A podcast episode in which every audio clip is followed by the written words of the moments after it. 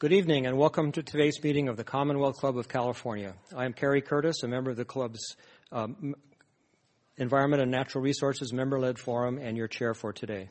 We also welcome our listening audience on the radio and the internet, and we invite everyone to, to visit us online at commonwealthclub.org.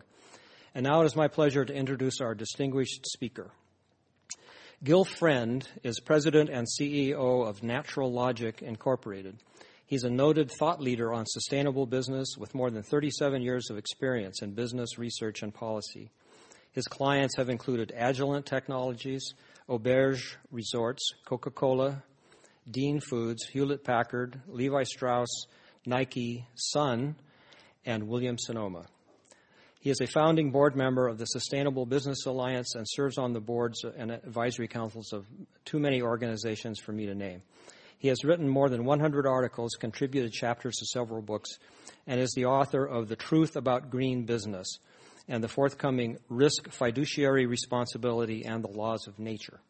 He holds an MS in Systems Ecology from Antioch University, a black belt in Aikido, and is a seasoned practitioner of the Natural Step, a sustainable sustainability management program. Please join me in welcoming Gil Friend.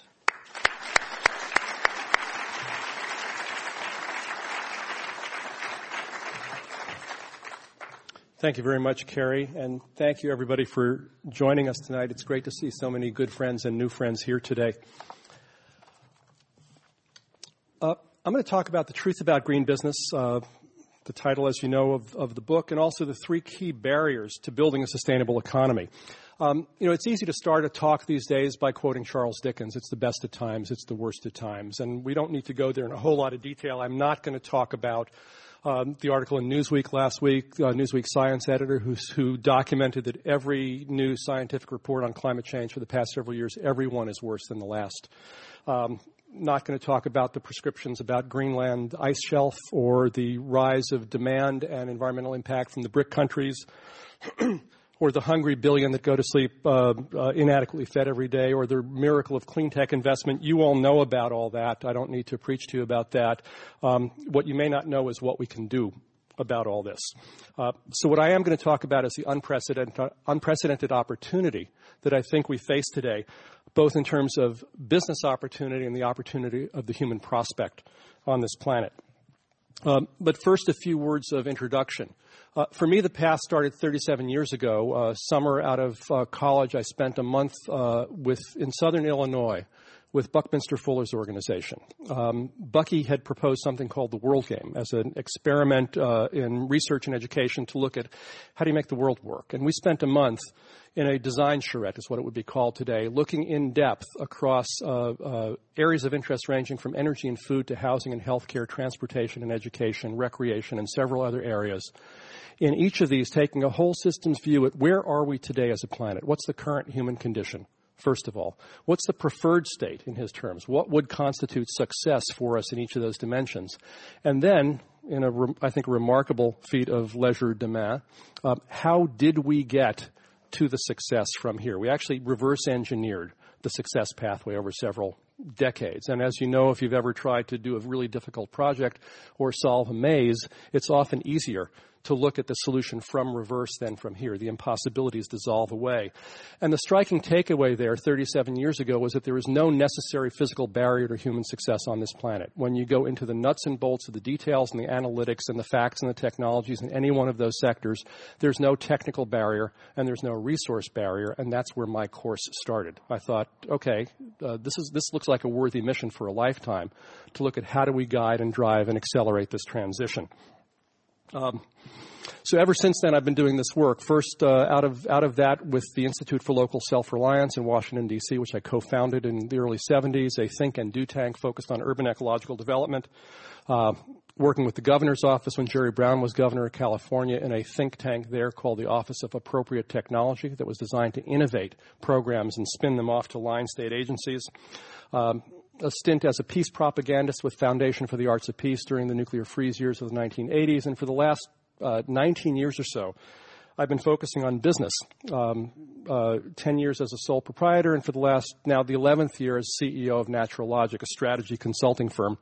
Um, aimed at carrying the work that I've been trying to carry these, these many decades of reconnecting uh, ecology and economy, reconnecting the knowledge of home with the measure of home.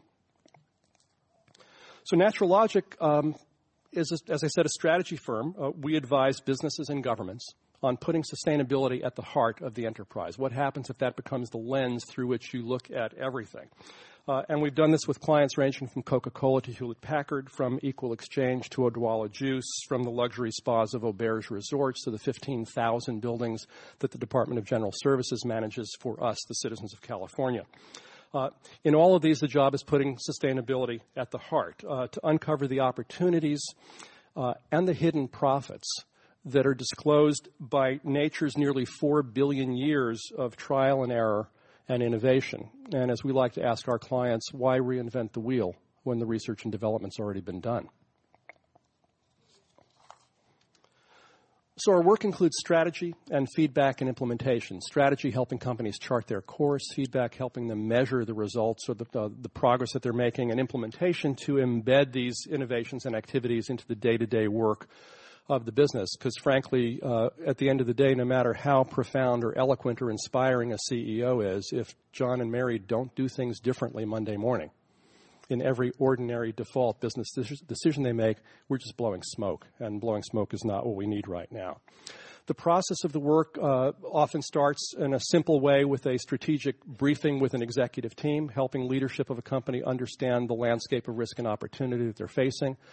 Uh, but more than that, get at what their aspirations are. Their, their stated goals as a business, but the driving goals that drive them as people in that company. And then obviously we're looking at how to reconnect those. We'll start with the briefing. We'll move on typically to rapid diagnostics of, of uh, uh, operations and performance, uh, ranging from facilities to carbon footprint to metrics to capacity for change. And then for those companies that are ready, that are ready, we go into a full cycle sustainability process that takes them through the assessment and engagement, design of new strategies, mobilization of the organization, and monitoring and measurement of the results. And then, uh, of course, rinse and repeat as long as you care to go around the wheel. So that's the background. Let me talk a bit about some of what I've learned in the last 37 years of this work. Um, the book, The Truth About Green Business, uh, was an attempt to distill all that, to put all that between two covers in a couple of hundred pages. Uh, it's an impossible task, of course. Uh, but we tried hard to really get at what is salient, and at two levels. There is, uh, it's an, it, it's an immensely practical book, and this is not my judgment. This is the surprise that I've seen. Every single review that we've seen on the book so far has had that word in it. So this is a stunningly practical, nuts and bolts. And it's, I'm surprised because there's also a lot of theory in it. There's a lot of big picture. There's a lot of framework thinking because you need them both. You know, my friend Carter Schelling uh, taught me years ago that, that in theory, there's no difference between theory and practice. But in practice, there is. You know, and you need them both. If you have theory without practice, you know, again, it's just that's just abstract talk. It's great, oh, you know, it's great at a bar over a beer, but it doesn't make a damn bit of difference in the world. If you have practice without theory, then you are at risk for having lots of futile, atomized efforts that in themselves are good things, but don't add up to much in terms of momentum and direction. So the combination is key, and we've tried to put both of those in here. Um, the market's in a very interesting place, different than it was, well, four years ago, the last time I spoke here. Um, we've seen a, a, a, tipping point in sustainability. Four years ago, this was before General Electric declared Eco Imagination. This was, this was before Walmart declared their sustainability program and told 65,000 suppliers, thou shalt get green. Um, this was before Katrina. Um, this was before a steady drumbeat of climate change news in every corner that you turn.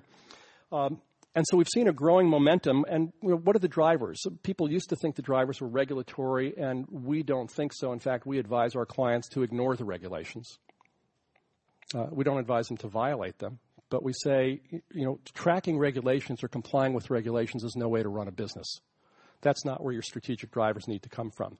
Do the right thing, run it in the right way, and you will comply as a side effect of being an, effective and success, successfully run business. So regulations are a driver, but not the key one. Climate is clearly front and center uh, in uh, for every business that we talk to these days, in sector after sector. Both the recognition that we are facing a potential world of hurt uh, as climate changes on this planet, with temperature rise and sea level rise. And if you look at the Bay Area as an example, uh, the mid-range climate estimates for this century for the Bay Area put all of our airports, many of our hospitals, a lot of our key highways underwater.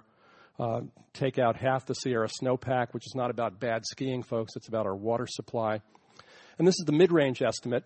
Uh, and the, the folks from the regional government organizations are very clear to say, look, this doesn't mean that our airports will be underwater because we're not going to let that happen. We can't as an advanced metropolitan area. What it means is that we're going to have to spend tens of billions of dollars that we never budgeted to protect things that we can't afford to lose. And so the economic consequences as well as the lifestyle consequences are huge. Uh, and so we see the phenomenon now of companies and industry after industry uh, doing their carbon footprints, trying to get a sense of where their impact is, where in their supply chain are their most serious contributions to global warming and looking at what to do about it.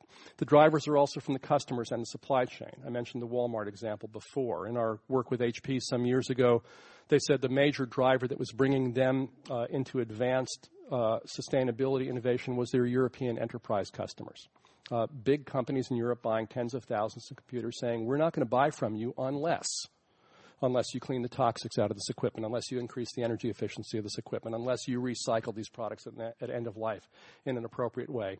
And uh, as you know, money talks, and that got their attention as it gets the attention of companies around the world. Uh, license to operate is a driver. Uh, let me stay with the electronics industry example. Some of you may know that the European Union has been promulgating uh, environmental directives over the past uh, decade or two. Um, in uh, uh, 2005, they uh, uh, initiated the WEEE directive, the Waste Electronics and Electrical Equipment directive, that required electronic manufacturers to take back products at end of life and properly recycle them. Six weeks before that directive triggered, 44% uh, uh, of the global electronics industry was not prepared to comply. One third of their revenues at risk. So we did a piece, we did an op-ed with, with um, a couple of our colleagues for the Wall Street Journal suggesting that this was not just a, an environmental problem, this actually bordered on violation of fiduciary duty to shareholders. Uh, management discretion is one thing, but being unprepared for the loss of access to one third of your global markets uh, strikes me as a serious kind of ir- irresponsibility and a kind of myopia that we unfortunately see in too many businesses. Uh, so there are questions of risk that are drivers as well, and questions of operating margins that can be improved through efficiency. And increasingly, we're seeing that there's also, if you'll for, permit me the phrase, a natural logic uh, that is driving this as people increasingly pay attention to the reality that underlies the business, the ecological and resource reality, and start to scratch their heads and think, wait a minute, you know, maybe we really can't go on the way we've been doing. Maybe this is not just a tree hugger question, although there's nothing wrong with that. Maybe this is also a serious business question that goes to business viability and business success in the long term. So, so with that as backdrop, what the book tries to get to is the how of how do you think about and how do you do and how do you engage and operate in this new landscape. Uh, it's about business. Uh, as Jeff Immelt, the CEO of General Electric, said a couple of years ago, green is green. You know, he was describing General Electric's multi-billion dollar eco-imagination program. He said, this is a profitable program being done for business reasons. If we do this well, we'll make tens of billions of dollars doing it. Um, uh, it's about strategy. It's about charting your course and being clear on where you want to go, um, as well as how to get there. It's about feedback. It's about reading the signs because human beings, frankly, do a lot better at performing and changing their direction when they have feedback on how well they're doing. Um, some of you have heard me say many times that J.M. Juran, who was one of the founders of Total Quality Management, said 61 years ago, he said that to be in a state of self control, people need three things. They need to know what's expected of them, their goals. They need to know what they need to know how well they're doing in relation to those goals, or their performance measures. And they need to know what resources they have available to do differently if that's required. And Juran said if any of these three things is lacking, then a person's not in a state of self control and can't be held responsible. So, show of hands, real quickly, how many of you have all three of these in your organization?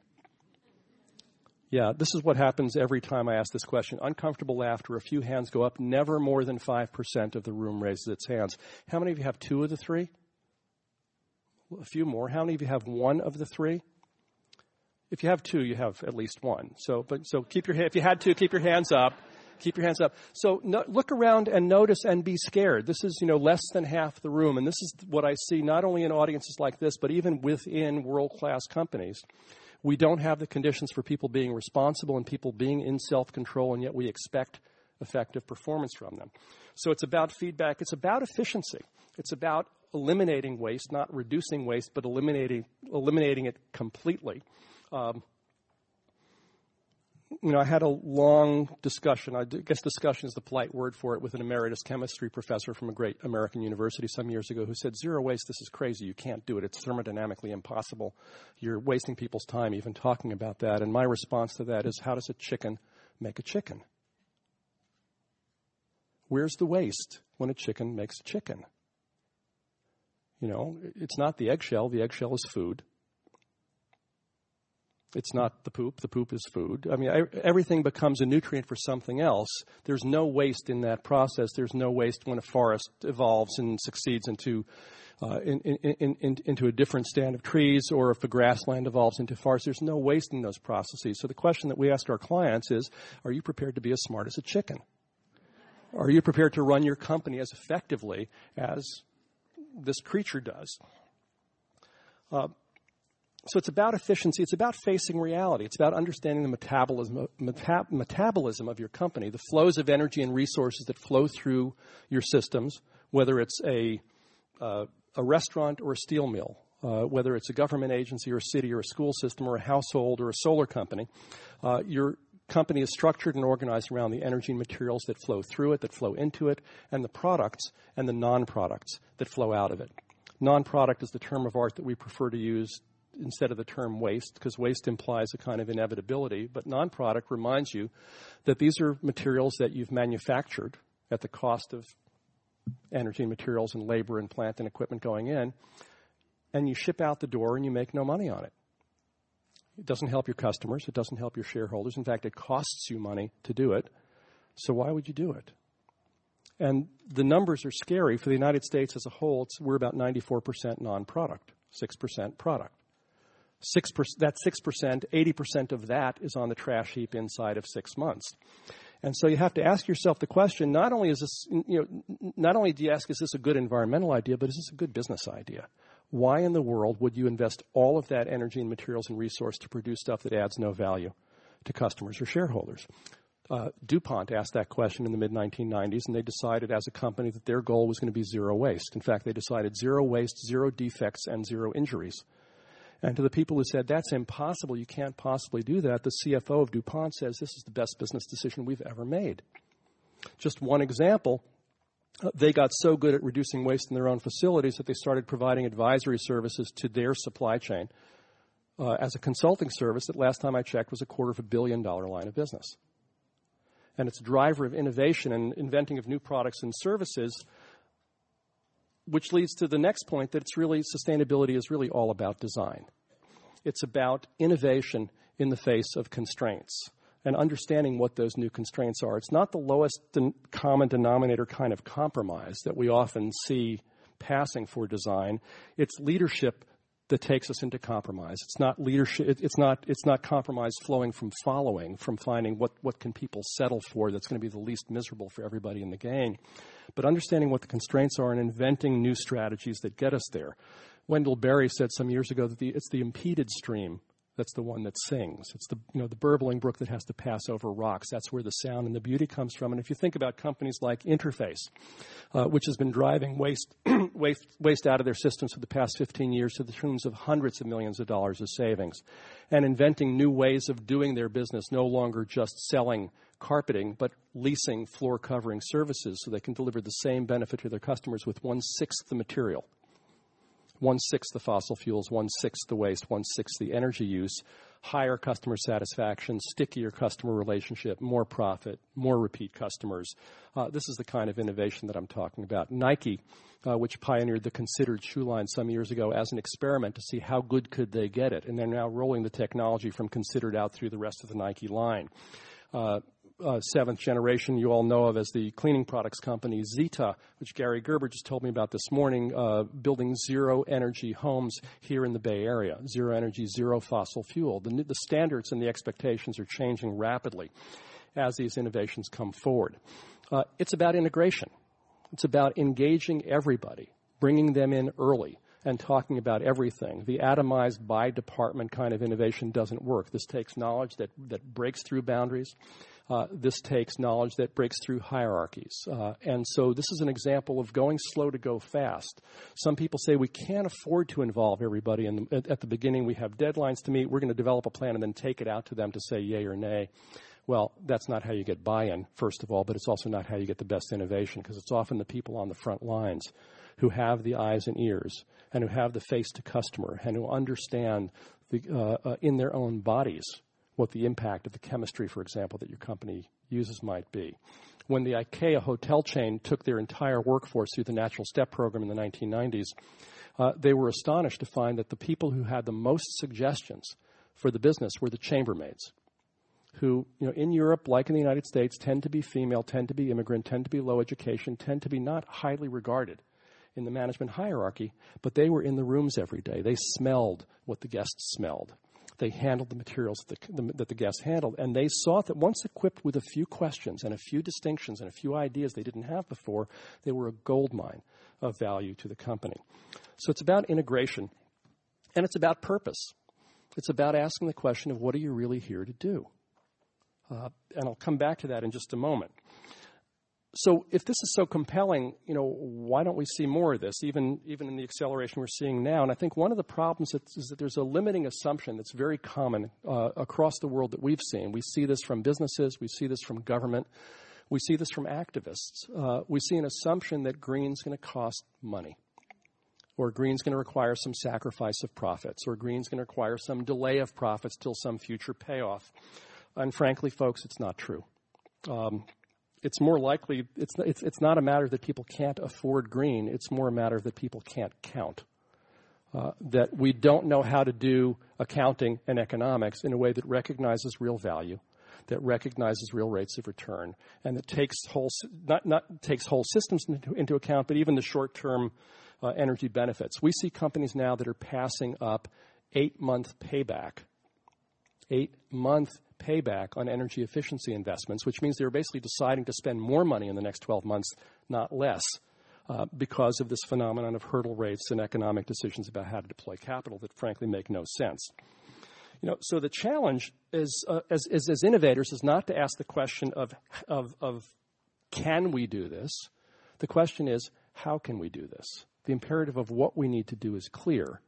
Um, when President Kennedy declared the Apollo mission in the early 1960s saying we're going to take a man to the moon and bring him back alive inside of 10 years. NASA didn't say, can we do it? They didn't go back to the President of the United States and say, we can't do it. They said, let's figure out how. Uh, and, you know, of course, you know the rest on that. So, you know, so the challenges for us are can we be as smart as a chicken, as I asked you before? Can we be as smart as a rattlesnake? Rattlesnake trades in highly toxic materials right? It's, it's, it's, it's, it's defined around the venom that will immobilize and kill an organism quickly. Do you ever see a rattlesnake hauling around a tanker truck full of venom just in case it might need it? Does it have a remediation system? Does it have, does it have clean? A rattlesnake has pits in its head that synthesize venom microseconds before it's needed, that's injected into the prey, and if some of it is unused, it is safely dissociated at ambient temperature into safe constituents. Can we be as smart as a rattlesnake? Um, can we be as smart as a tree? You know, what does a tree do? Bill McDonough did an analysis, beautiful poster that some of you may have seen, identifying 60 different functions performed by a typical tree. It doesn't do one thing. When we design things, when we design industrial products or industrial processes, we tend to think about a narrow, simple purpose. In fact, they will teach you in business school to focus on a single purpose, but it's not how a tree works. It's multiple functions stacked in interaction with other organisms. Can we be as smart as an ecosystem? How do ecosystems operate? They run 100% on renewable energy. They have no waste. Uh, they have no persistent toxic materials. They're diverse and they're decentralized. And all display something that we want to see in our own organizations, a phenomenon that Stafford Beer called autonomy in a coherent whole independent actors making their own decisions, but operating in a way that shows up as coordinated and effective and efficient and resilient and adaptive. So there's a lesson for us there. so that's the good news. Let me say a bit about the bad news. I think there are three profound barriers that we face that stand in the way of not just enterprise success, but stand in the way of building a sustainable economy. The first is, is prices. It's the question of getting the prices right. Um, this is something, frankly, I've been, been uh, burning a hole in my thinking since the work with Bucky in 1972. Um, we know from cybernetics and from history that command and control can't deliver the responsiveness that we need in an economy. We know from both cybernetics and Adam Smith, who said, uh, what, 225 years ago, said that perfect markets depend on perfect information. But we don't have perfect information. We have distorted information. We have prices that don't reflect the real costs of things. Um, you, you, know, you, people call this environmental externalities, which is a, a, a, a, term of art from economics. It's a term of fiction that says as if these things are external to our lives and as if they don't matter. But you know, they matter hugely. You think about gasoline, we pay now, what, two and a half dollars at the pump. We were very upset a few year, a year or two ago when it was four dollars at the pump. Our European friends laugh at us, of course, for that. Uh, but according to research that we've seen, the, the, the so-called external costs of gasoline are another five to fourteen dollars. So if you were paying ten to twenty dollars a gallon at the pump for gasoline, would you be driving the car you're driving today? Would anybody even be selling the car that you're driving today? The costs are there, but they're not at the point of action. They're dispersed somewhere else out in society. But if they're at the point of action, we have the chance of making intelligent decisions. If we don't do that, then we're relegated to forever like Sisyphus pushing the boulder uphill and having it roll back down again and pushing it uphill and having it roll back down again as we build regulations and rules and tariffs to kind of build boundaries around this stuff when the logic needs to be to bring it into the marketplace, into the price signal. Uh, until we do that, we're, uh, we're really at a loss. The second challenge is the challenge of stuff. It's breaking the addiction to consumption that's at the heart of the way our economy is organized. Uh, some of you remember the debates over free trade, the, uh, the uh, global agreement on tariff and trade, and the NAFTA treaty some, some years back. The point of those uh, uh, um, harmonization treaties, as they were called, was to remove all possible barriers to the maximization of the flow of stuff on the planet anything that would impede the extraction, refining, processing, sale, use, disposal, or movement of stuff was considered a barrier to trade as the sole value to determine anything. Uh, and was moved out of the way. And the challenge there, of course, is that the maximization of the flow of stuff, all other things being equal, means the maximization of environmental impacts. Move more stuff, you're using more energy. Move more stuff, you're having more climate impact. Move more stuff, you're having more ecosystem degradation which is all well and good in an economic model that depends on consumption. But as Ray Anderson and the folks at Interface are showing, no, there's ways to actually serve customers and make money, reducing the flow of stuff rather than increasing it. And you know, there's a metaphoric dimension to this too. We all identify ourselves these days as consumers. I don't know about you, but when I was a kid, we didn't call ourselves consumers. We called ourselves citizens, members of a community who engage in dialogue with each other about things they care about. Consumption, you know what consumption was 100 years ago? Tuberculosis. Consumption was the disease that eats you out from the inside, and now it's our identification of who we want to be. And maybe there's another way to have value and prosperity. And the challenge for business is to invent ways to build economic success on less stuff, not more stuff. It's a profound challenge, and very few companies have taken that on successfully, but it's another of the big barriers. Third is the question of purpose, which I alluded to before. You know, you ask most people what's the purpose of business, and they'll say the purpose of business is to maximize profit, right? Everybody knows that. The purpose of business is to maximize return to shareholders, right? Everybody knows that, except that it's not true. And don't take my word for it. I'm just an environmental consultant, uh, you know, uh, uh with a point of view here. But Peter Drucker, who is the premier management consultant of the, of the 20th century, said this. A.P. Giannini, who founded the Bank of America in this city, 125 years ago said this. He said the purpose of the bank is not to maximize return to shareholders. The purpose of the bank is to provide credit to immigrant communities in San Francisco who can't get it. And if we do that well, he said, we will make plenty of money. So it wasn't, that, it wasn't that profit wasn't important, but profit wasn't the focus and profit wasn't the driver. Profit was the side effect. Profit was the consequence. Profit was the way of keeping score. The purpose of the bank was what the bank is there to do. You know, and everybody understands this. You know, none of you, I think, go to work in the morning and say the purpose of my business is to pay the light bills to PG&E. You have to do it to stay in business. You have to pay your shareholders for the use of their capital to stay in business. But why would you think that the purpose of the business is to pay shareholders any more than the purpose of the business is to pay the utility company? Both of them are costs of doing business, aspects, side effects, consequences, measures, but the purpose is what you're there to do. So, in closing, I think all of this uh, calls to my mind three challenges for you and three questions that I want to ask you. And I know you have some questions coming from me, but let me go first. Uh, these are at the level of personal and at business and social and political. At the personal level, what are you really here to do? It's a question I first asked a client kind of unexpectedly to myself in a coaching session a few years ago, and she stopped dead in her tracks. And she said, What do you mean? And for once, I did this unusual thing for a consultant to do. I kept my mouth shut. I didn't say anything and let her sit in the silence. And she said, Oh, you mean, you mean, what am I here to do in my job? And I kept my mouth shut. And she said, Oh, oh, what am I here to do in my family, my community, my life? Oh, and then a very interesting and completely different kind of conversation happened. So this is a question, it's not, this is not a touchy feely personal growth question only, although it certainly is that, but it's a serious business strategy question of what are you really here to do? What really is the purpose of your organization? What's the purpose of your role in it? Uh, you need to look to your heart as well as to your balance sheet for this. Um, the business question is how good are you willing to have it be? You know, are we looking at incremental improvements that slow the rate of damage? That have global warming be a little less bad than it was, that have a few fewer people die of hunger every day, that has things be, have things be not quite as bad as they were a year ago, or you know that reduces your waste by a couple of percent a year. Is that good enough, or is good enough something profound? 100% renewable, zero waste, no toxics, um, only sustainable products. Oh my God, whoever would have thought that Walmart would put out a goal like that? Uh, but they have. And that then becomes a challenge to every company in the country that does business with them. Uh, at the social and political level, will you put your money where your heart is? Um, will you put your mouth where your money is?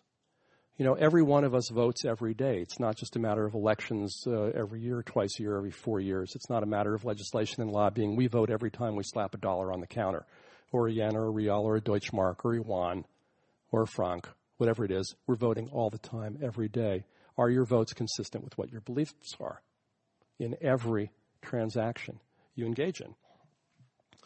Um, and will you put your money where your mouth is because uh, will you put your mouth where your where your money is because ultimately this comes down the work of this work comes down to the conversations that we have with each other in our workplaces uh, in our families in our communities in our gatherings like this what do we say to each other what do we ask of each other what do we promise to each other? And that's where the work lives. And so, my question to you is what are you willing to do uh, in that regard as well? You know, will you escape with the, um, with the familiar dodge of, well, it's only business? You know, this is just what I do in my business. There's my other life where I'm a good, upstanding, moral person. There's just this business part. I think that's getting pretty old. Most people know that, but uh, you still hear that. You still here? You know, nothing personal. Nothing personal. It's only business. Uh, so will you escape with that with that moral dodge? Will you escape with the intellectual laziness, frankly, of well, we've always done it this way? Um, or will you embrace the personal and the business and the social and political challenge of inventing and delivering profitable viable and, dare I say, joyful pathways to a world that, in the words of Buckminster Fuller, a world that works for 100% of humanity in the shortest possible time through spontaneous cooperation without ecological offense or the disadvantage of anyone. Thank you.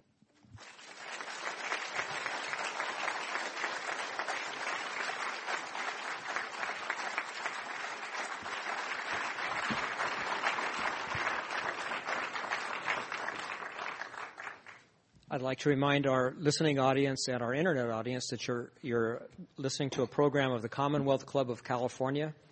Our speaker is Gil Friend. He is the author of the new book, um, The Truth About Green Business.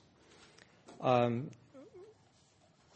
here's the, here's the, a question that one of our audience members would like me to ask, and, and that is uh, in your remarks, you mentioned the moon landing. Mm-hmm. And so this audience member's question is as specifically as you dare, what is the quote moon landing, close quotes, of this generation? Well, I, I, I think it's the quote that I just shared with you from Bucky. Uh, in, in large scale and big picture, it's that. In the specific terms that we're, many of us are working in, it's transitioning a human economy from one that's sort of slapped onto living systems to one that's integrated with living systems that operates in harmony with the, with, with the laws of nature. Uh, I think a lot of people don't like that phrase, but the fact is there are ways that things work here in the physical universe. You know, gravity's the law; it's not an opinion. Uh, you step out a 30 story, 30 story window, nobody cares what your political beliefs are. You're going down. Well, the laws of thermodynamics are as much the laws as that. And so the sooner we can calibrate our economic lives to the laws of nature, to the way that living systems work, the better off we're going to do and the closer we get to Bucky's aspiration. Thank you. Um, there's two very re- related questions from the audience uh, having to do with Wall Street, I guess you would say. So the first one, I'll, re- I'll, read them both. When, when do you think Wall Street will get the type of accounting you're talking about, which I, I think is the triple bottom line? Mm-hmm. And the second question is Your work is about changing clients' understanding of the existing financial and fiduciary bottom line. Do you think that addressing climate change globally requires work to change what institutions and the powerful regard as the bottom line or to a new bottom line? Well, understanding the bottom line is key to this work. Um, and, you know, my comments about getting the prices right and reflecting physical reality in the economic equation, I think, is part of the answer to that question. We're, we're seeing gradual progress to that as we move toward a price on carbon, which is going to bring carbon and climate impacts into the economic equation for more and more uh, companies and decision makers. But let me come back to the first question. When is Wall Street going to get it about this? This is actually a question uh, that I heard uh, Gary Pfeiffer, the former CEO, uh, former chief financial officer of DuPont, speak to at a lunch a few years ago. Um, he said, I keep hearing this question from people. People keep asking me, why doesn't Wall Street get it about sustainability? And he said, you know, Wall Street gets it about sustainability just fine. I thought, that's surprising. I didn't expect to hear that. He said, he said, let me explain to you how. He said, Wall Street's looking for three things from us. They're looking for us to make more money. It's clear. Everybody understands that. They're looking for us to make more money faster because the net present value of a dollar today is worth more than a dollar two years or 10 years from now. And they're looking for us to remove any risks that stand between us and making more money faster. So that's what Wall Street wants from us, and that's the framework for DuPont's sustainability initiatives. And by each one of those measures, everything we're doing is contributing to positive share value, to reduce risk, to accelerated profits, accelerated innovation. Um, and so, from his perspective, Wall Street got it just fine. It was a real eye opener for me. And I think it may not be the way that most Wall Streeters would have framed it, but it's the way that DuPont framed it as a clear fiduciary business strategy to reduce impact um, and improve benefit. Pfeiffer also said that this was a few years back. He said that in the, in, in the, in the preceding number of years, uh, he said um, uh, DuPont had reduced its environmental impact by 340% and increased its share value by 60%.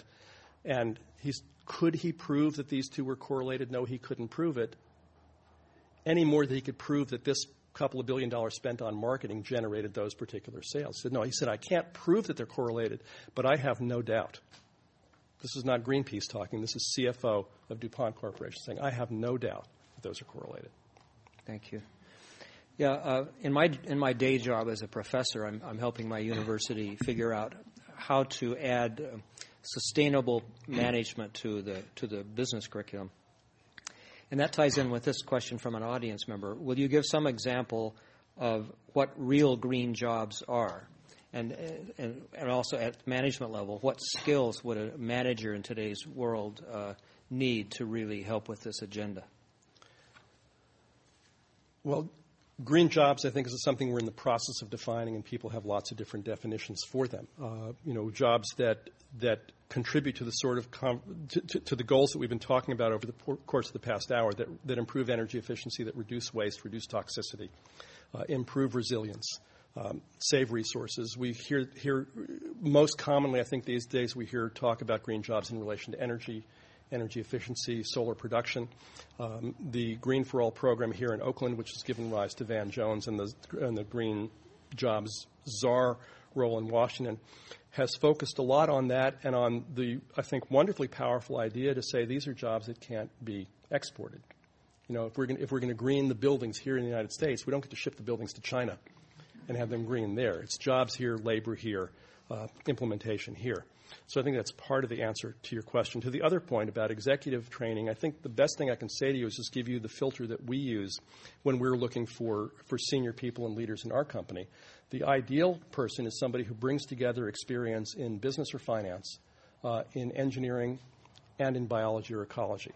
It's a tall order and it's a rare combination, and we very rarely get all three, but we'll sometimes get two out of the three.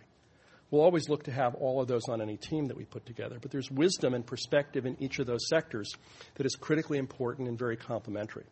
Uh, so, if uh, the, the, the advice that I give to people who are entering a program of study is don't be narrowly disciplinary. Don't just follow down one track. Cross fertilize that at least with one of these others.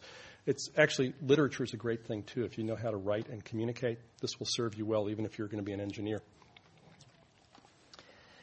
Here's a question from our audience. If we do stop making stuff we don't need before convincing ourselves that GNP equals happiness, what's your best guess for what happens to the world economy?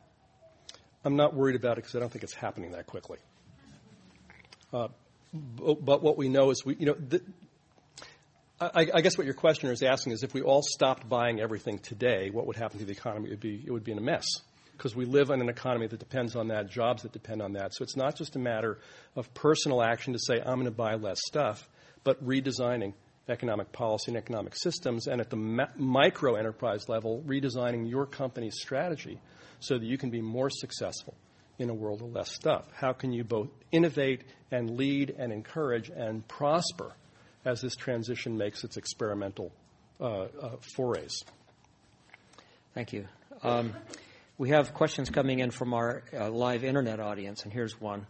From your groundwork with Buckminster Fuller 40 years ago, what new technology or methodology offers the most promise to achieve true sustainability for the planet in the coming decade?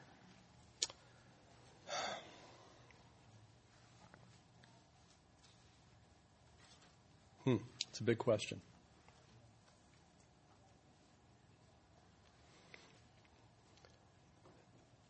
Well, let me, let me answer that by saying that technology is a very broad term. We think about it as the hardware of what we do, you know, the solar collectors, um, the composting machinery, uh, the water pumps, and so forth. And so there's a, there's, there, there's a vast array of things that are needed in that realm, but, you know, certainly things that reduce our energy footprint, reduce our fo- eliminate our fossil fuel footprint, move us into a renewable energy economy. That's where part of the answer is. But I think a lot of the technology is in the way we think and the way we organize production and the way we coordinate our activities. I served on Gavin Newsom's Clean Tech Advisory Panel a few years ago. And in the first several meetings, our job was to create a taxonomy of all the kinds of clean tech that the city would support. And I was really struck that everything on the list was a thing. In fact, it was a thing that was, uh, you know, that was patentable, that a VC could invent, in, invest in, and these, there was nothing wrong with any of them, but as you talked about uh, uh, uh, uh, solar collector technologies and glazing technologies and building coating technologies and so forth, there was no discussion about things like zoning and building orientation and transportation planning in a city and a whole host of things that are about pattern, not thing, that are not necessarily IP protectable, but have profound impact on the quality of life in a city on the economics of a city. And those were kind of off the list. And I venture if you go down to Sand Hill Road and talk to most VCs, they're not really on the list of where most of our investment focus is. Uh, but it can have profound impact on not just quality of life, but on the energy footprint of a city. I mean, think about it. You have a city where you have to drive in a car to get somewhere, think Los Angeles, or a city where you can ride public transportation, or a neighborhood where you can walk to work, um, which, all of which have energy impacts and climate impacts, but profound impacts on quality of life, on sociality, on community and relations between people. These are examples where we're not at all talking about sacrifice to achieve environmental benefits. So, you know, whenever you hear people talk about that, costing too much, requiring sacrifice, throw it out.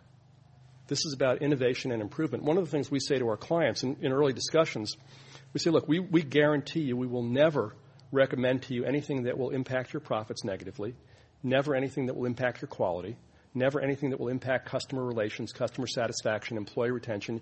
You know, the whole notion of what do I have to trade out to get better environmental performance, we just throw that out, put it on the table, and hit it with hammers until it's dead in the first conversation because we're not going there. What we're going to is innovation that improves performance on every one of those measures.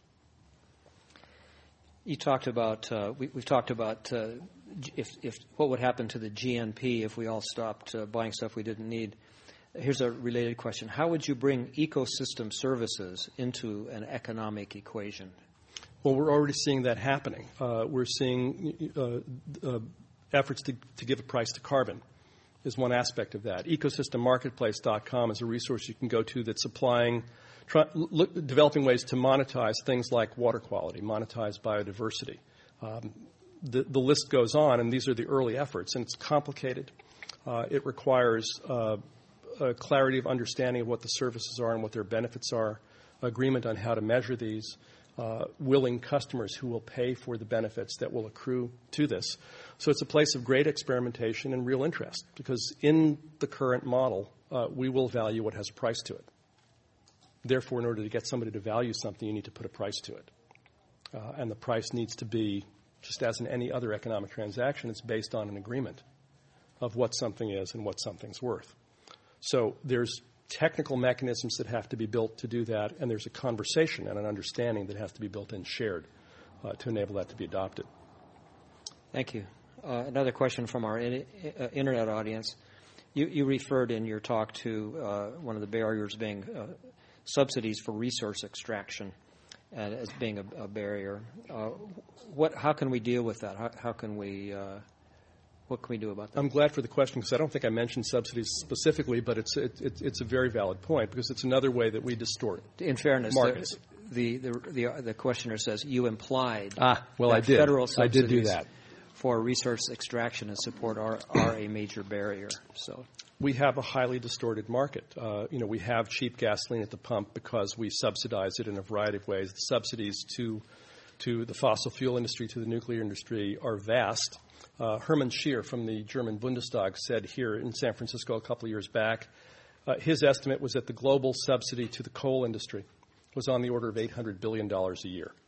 Now, I don't know if that's the right number. I've seen estimates ranging from 200 billion to 800 billion, but let's say 200 billion. Let's the, the market cap of the coal industry at the time Scheer said that two years ago was 155 billion.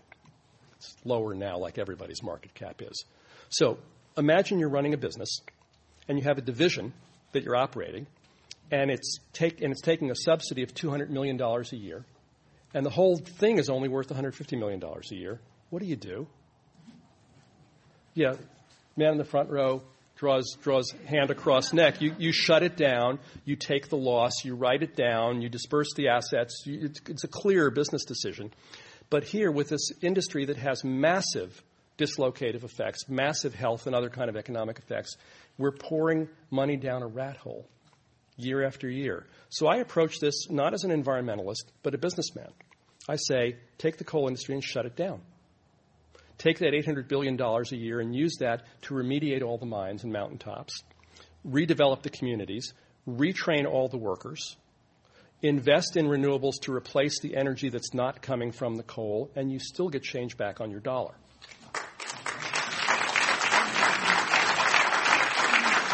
So you know, so, so, I say I say no more coal, but I also I say let's zero base the subsidies. Subsidies have a role. It's a you know it's a strategy for public investment in shared social goals. It's not that subsidies are bad in themselves, but we need to understand what the goals are, who benefits, who suffers, how we make the choices of the trade-offs that we have to face, and we have to revisit those choices as time goes on, and not necessarily continue subsidies that might have been prudent 50 years ago but might not be the best use of public resources now.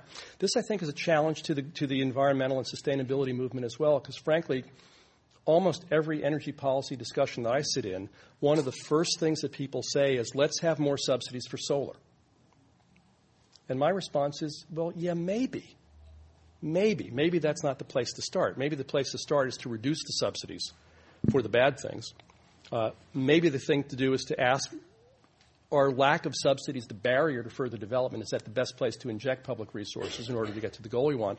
I say let's step back a little bit and say what are we trying to accomplish? What's the best way to get there?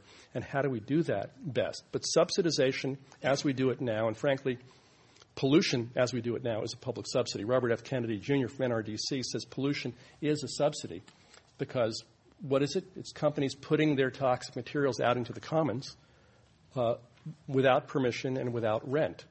Uh, Robert van den Bosch from University of California some years ago, the late emeritus professor, uh, said this is a violation of property rights for a company to put their chemistry in my body without a lease is criminal trespass in his mind. Now, now, you know, what's important about this is not just that these are cute phrases and cute ideas, but it opens up a whole new political landscape.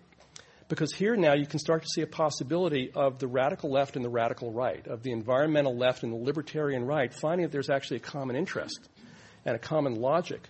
And maybe there's a new kind of constituency for a different kind of free market that protects the environment by respecting it and valuing it, uh, that brings price signals down to the, sh- to, to the street and the shop floor and the counter so that independent actors in a more or less free economy can make more or less rational decisions. The problem now is that none of us has the ability to make rational decisions because the data that we have is just wrong, false, and distorting. So the subsidy question to come back to that is the macroeconomic level of the micro questions we've been talking about earlier. Uh, they have to be broken apart, and the way to break them apart is to ask the questions of who do they serve, what do they serve, why are they there, and this requires new political formations as we're already seeing around the energy and climate bill.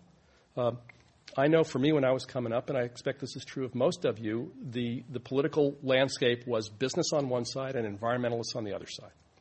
And now the political landscape is some businesses on one side and other businesses on the other side. The fossil fuel industry has a particular point of view around energy strategy and climate change. The tech industry and the food industry and the hospitality industry have quite different perspectives because they have very different interests in the matter. And so finding where those common interests are and forging new alliances, often uncomfortably. You know, alliance, political alliances mean sometimes teaming with people who you don't like or teaming with people who you might disagree with on other issues, agree on some issues, disagree on other issues. Uh, it's uncomfortable, uh, but it's the way that change happens. And their opportunities are vast for this right now several questions here. Uh, two of them from our internet audience uh, relate to the local level. And uh, two of these questions are How much of what you're talking about relies on local governments creating and enforcing green laws? And where sh- should pressure uh, for green uh, um, developments in lo- localities be placed? That's one question. The other is How can we convince city councils to keep industrial zones for green reindustrialization? When developers wield so much influence? Let me try to take them in turn. Um, there, there, there, are a number of things that are, that are within the purview of city governments and others that are not. Uh, cities have control over zoning, uh, over control over building permits. We've seen a number of cities who are fast tracking green building permits, providing an incentive for developers to go in that direction. Simple, not very expensive, and has a high, high impact. Um, uh, Cities also do procurement. Mayor Newsom here is fond of talking about how hard is it to get policy to change in San Francisco. For some things, it's a stroke of a pen. Billion dollar procurement budget, we will henceforth buy this rather than that, is a way of both shifting the profile for the city and, dry, and sending a market signal out into the marketplace, into, into businesses that, uh, that, that serve those needs. Uh, it lets them scale up green production and offer better value to other customers. So cities have great power uh, in those areas. Tell me the second part again. Um, the second one is. You still have it there. Uh, uh, how, how, how much uh, of what relies? Uh, oh, this has to do with industrial zones for mm. green reindustrialization. Yeah. So you know this is a challenge uh, everywhere. Um, competing uses for land, and a, it, it, it, it, it comes down to partly uh, an economic analysis that takes a broader set of values into account, as we've been talking about over the past hour. Um, you know, that looks at impacts not just in terms of narrow economic measures of tax base or jobs, uh, but multiplier effects in a community. Uh, um, but it also um, it also requires a kind of a different kind of engagement. Uh, I live in Berkeley, uh, well known for very contentious development debates. Um, you know, good guys and bad guys. Uh, I love this. I hate this. No, you don't dare build that in my neighborhood, and on and on. But here's another example. Uh, my colleague Bill Reed describes a story some years ago of working with a, a development in northeastern United States. A well-regarded school was going to expand uh, in its community. Um, sensitive development, ecologically thoughtful, but they found to their surprise that the NIMBYs were boiling up.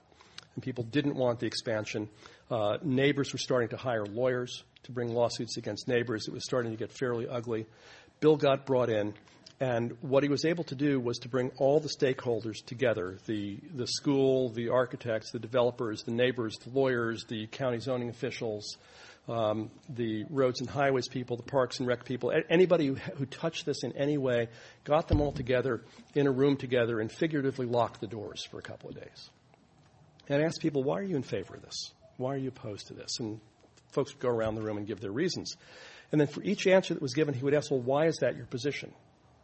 And for each answer that was given, he would say, well, why is that your position? It was, you know, some of you know this from Toyota. This is the five whys process that has been part of the heart and soul of the Toyota miracle over the past couple of decades, peeling down from the stated position to the reason behind it, to the reason behind that, to ultimately a very personal feeling that lives behind it. And as he did that, cycle after cycle through this room of people who were, you know, had lawyers strapped to their hips ready to go to war, they found that after several cycles, everybody pretty much agreed on their aspirations for the community, on the values that they wanted to see in the community, the quality of life they wanted to have for their children, the measures by which they would assess whether those things were being met or not. And when that point re- was reached, Bill said, okay, now let's start talking about design. Now let's start talking about development. So instead of saying, here's this great development, take it or leave it, or fight and compromise, he said, let's be clear on what we want together. And what do we share together? Now, how do we bring that to the table and bring that to pass? Now, what's interesting here for the folks who want to come back to the numbers, this was a project that was already a leader in energy efficiency and water efficiency and sensitive land use. After this process, it was 40 to 50 percent more energy efficient than the original energy efficient design, 40 to 50 percent more water efficient than the originally water efficient design, and the kicker is that a county that hadn't given a zoning variance in 10 years gave this project a zoning variance in a couple of months. So, for the business minded folks among you, think about the term time to market. What's it worth to a developer to have an approval in two months versus in 10 years? What's it worth to not go to court? And that's not just, not just an economic question. What's it worth to not go to court with your neighbors who your kids go to school with? who you see at the supermarket every day. What's the value? See, it's not all about numbers. What's the value of that being harmonious instead of acrimonious? So it's a great example of, of the opportunity to look at development and to look at the political process and to look at innovation in a really different way. Thank you. And a city, to your question, a city can convene that kind of process as a choice. Can do can do the familiar process or it can do that kind of process. Um, I'd like to remind our listening audience and our internet audience that you're listening to a program of the Commonwealth Club of California. Our speaker is Gil Friend, author of the new book, uh, The Truth About Green Business. We have time for two or three more questions. Uh, this is from our internet audience. What can people who understand and support your efforts, but only have a few hours a week, do to move this move things forward? This would apply to anybody, but in particular a self underemployed person? well, depending on what your interests are, you can, you can intern with us. Uh, we have a regular intern program where people come and work on specific projects and learn skills. Uh, you can volunteer with any a, a, number of organizations that would welcome your help. Um, uh, whether businesses or nonprofits or public, uh, public, or public organizations, there's a lot of work to be done. Uh, and the economy is tight for everybody, and not everyone can hire the resources they need. So if someone's got more time on their hands and has that inclination, there are many ways to plug in. And um, um, another another question is that's at a very local level. What is the best way for small businesses to go green? It must be overwhelming for someone who's running a small business wants to do the right thing. What does he or she do? Um, start anywhere. Start with what you're comfortable with. Um, think about the big items. Uh, reduce your energy use. Reduce your water use. Reduce your waste. Recycle your waste. Think about the transportation of your employees. Think about the footprint of your building. All those are places to start. Any one of them is fine. Um, start with what you know, with what your people are motivated about. We're blessed in this area. There are a, a, a, large number of public resources, green business programs in most of the Bay Area counties. Uh, San Francisco Department of the Environment here in San Francisco, many places where free assistance is available for small businesses. Um, many resources, my book, various other books, um, websites, greenbiz.com is one of many resources that provides, uh, that, that will take people to links that will give them checklists, toolkits, handbooks, colleagues, friends, and neighbors. Uh, so, um, not not knowing where to go no longer is the barrier.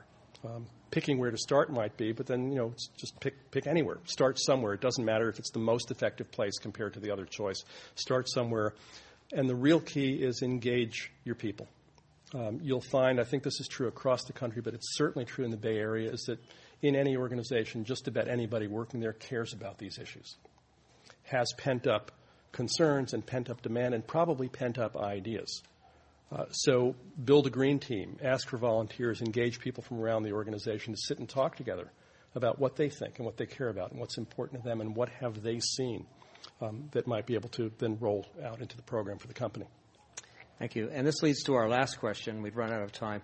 Does a company or any organization that has a good story to tell about being uh, sustainable and green and having good responsible business practices, does that company have an advantage in hiring people? Can you hire better people? What is the employment market like? I think you could ask people in the room that question. I think the answer is oh, yes. Oh, yes. That was uh, supposed to be an easy question. Yeah, it's a real easy question. Uh, uh you know, uh, uh, hiring and is, is, a huge issue and a huge cost for most companies. Retaining good employees is a huge issue and a huge cost. Uh, and we see again and again that the evidence is that uh, green makes sense here. Uh, the best and the brightest kids coming out of school want to work for responsible companies. It's part of their checklist. If a company doesn't have a credible uh, sustainability program, their recruiters feel it. Uh, on, on the campus recruitment days. We've been hearing this for decades. Uh, you see it in your own work. Um, people increasingly uh, want meaningful work. People are increasingly not signing on for lifelong careers when they take their first job or their second job. Uh, the workforce is highly mobile, and so meaning as well as money needs to be there on the table. In fact, talk to your people about what they want, both the new hires and the existing hires, and find what are the you know, what are the payoffs that people want from their workplace.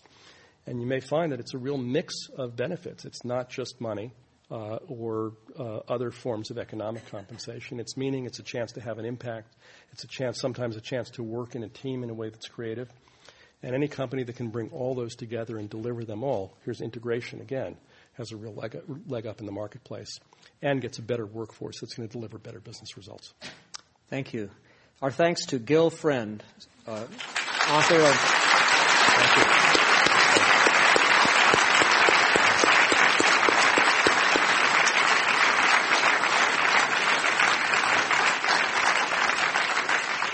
Gil is author of the new book, uh, The Truth About Green Business. This is a program of the Commonwealth Club of California. I'm Kerry Curtis, and now this pr- program of the Commonwealth Club, observing its 106th year of enlightened discussion, is adjourned.